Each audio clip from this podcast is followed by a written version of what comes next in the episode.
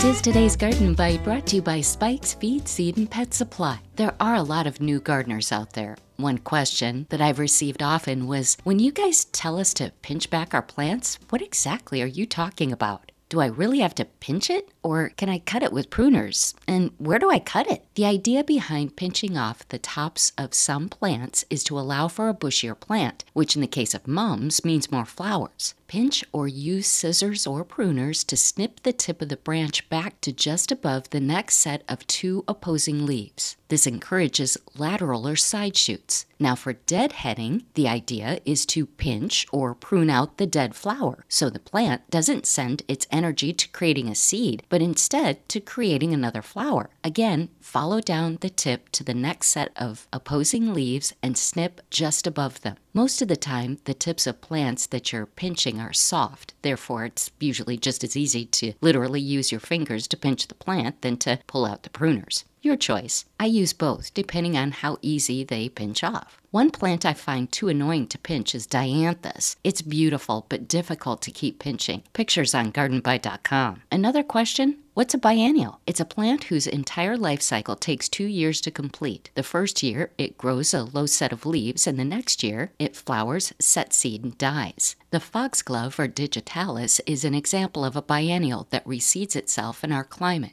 Find all this and more on gardenbite.com. From pets to poultry, horses to turf, wildlife to livestock, you can be sure Spikes and Hool's Feed, Seed, and Pet Supply has it. Blending their own feeds, sourced locally, you know you're getting superior quality. Six locations and shipping available. Go to spikesfeed.com. That's today's Garden Bite. I'm Terry Knight.